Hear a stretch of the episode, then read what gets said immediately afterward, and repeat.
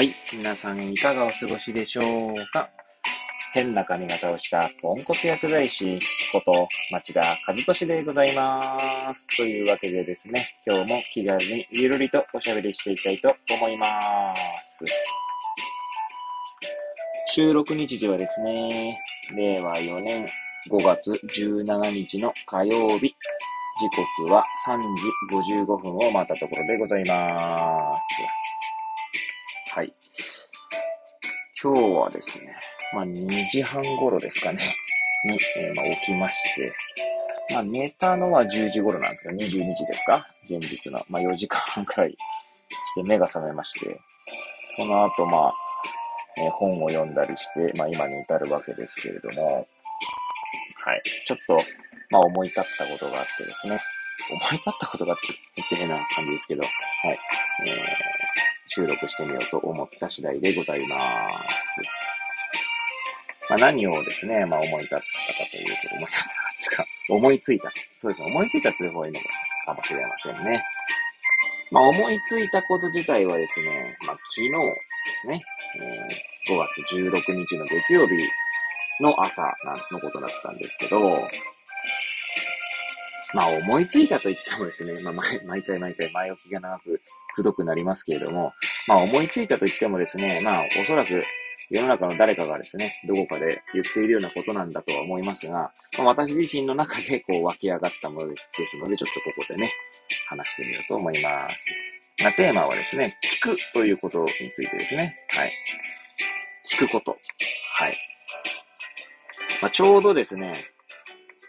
本では、まあ、listen といって、L-I-S-T-E-N ですね。はい。という英単語が、まあ、タイトルになっている listen について読み進めていて、まあ、半分ぐらい読みましたかね。で、今ちょっと最近ちょっと、えー、半分ぐらいで止まっているところなんですけど、はい。なんでちょっと聞くということがですね、最近私の中でブームになってましたので、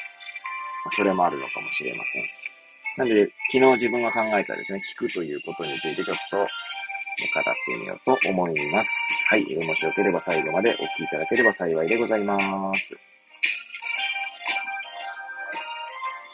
えー、まあ、これね、音声コンテンツなので、聞くというとですね、まあ、一つの音になりますよね。いきなり何を言ってるんだって話かもしれませんが、これを書き言葉にするとですね、はい。いくつか聞くという言葉を変換するといくつかあるわけですね。えー、ごんべんに、確か関数字の9みたいなのを書く聞くですね。まあ意味合いとしては尋ねるとか、まあ問いを投げかけるみたいな感じ。英単語で言うとアスクに近いような感じですよね。尋ねるみたいな感じの聞く。まあちょっとね、あの、ちゃんとその、ごんべんの聞くをですね、辞書で調べたわけじゃないので、まあ多分そんな感じだろうというぐらいの感覚であります。はい。それに対して門構えの聞くがありますね。えー、門構えに耳と書く聞く。そして、えー、耳、なんていうんですかね、耳辺つうんですかね。傾聴の聴の字ですね。はい。聴覚の聴の聞くがありますよね。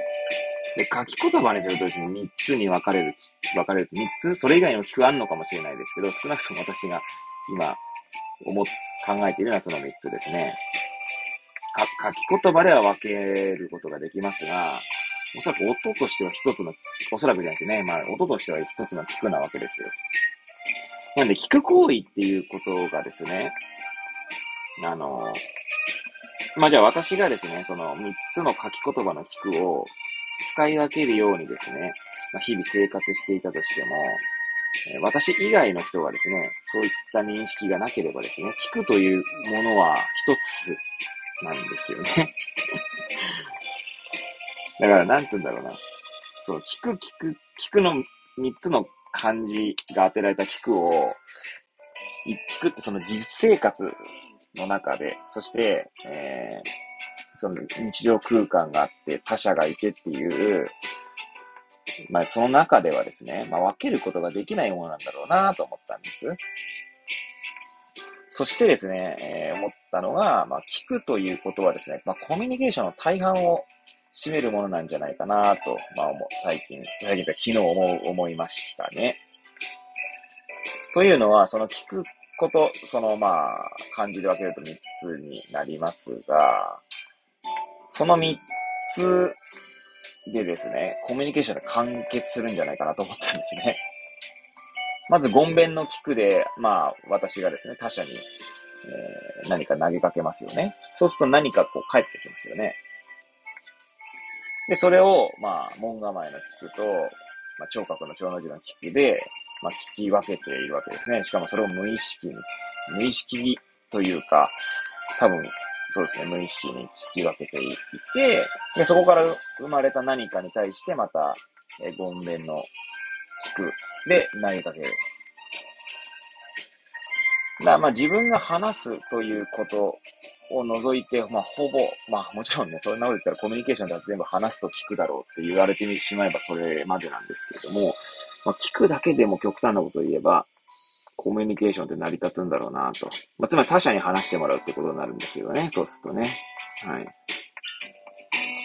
そして思ったのがですね、まあ、ちょっと今、これまた話が変わるんですけど、門構えの聞くと、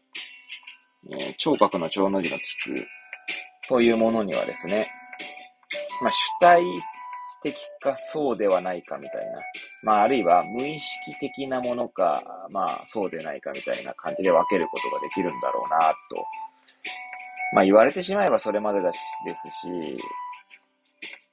あ言ってしまえばそれまでなのことですよ。おそらくそんなことはですね、まあ、過去の偉人たちやら、先人たちやら、みんな言ってることだと思うんですけど、なんか私の中で腑に落ちたんですね。はい。で、それを分けるのっていうのは、結局その、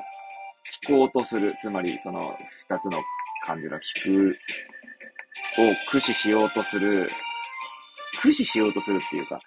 そうですね。まあ、逆、えっ、ー、と、聴覚の聴の字の聞くをしようとする、傾聴しようとする主体がですね、何に興味関心を持って、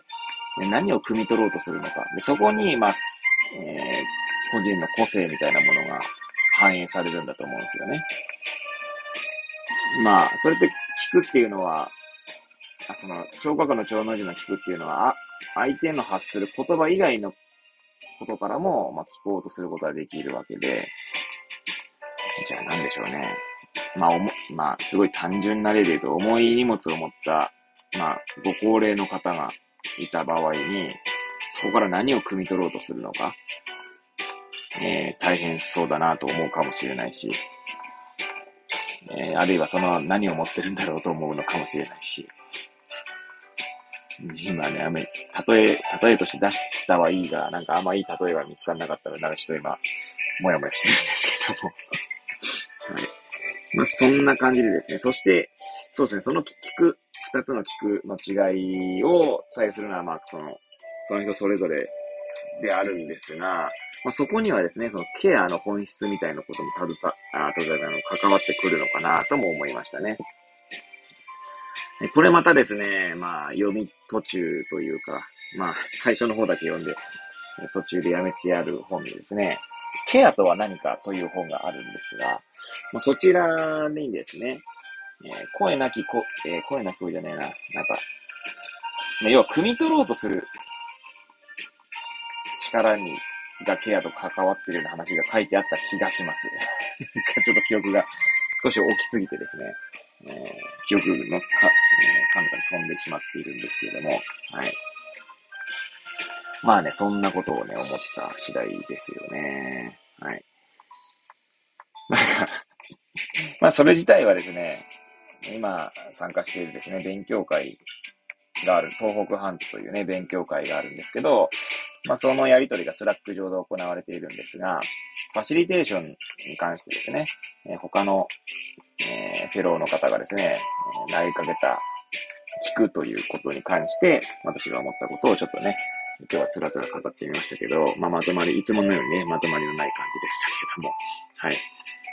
まあなんかこんな自分の中でですね、聞くということをですね、もう少し言語化できたらいいのかななんて思った次第でございます。はい。えー、というわけでですね、また明日もまたね、ゆるりと語っていきたいと思います。それではまた明日お会いしましょう。さようなら。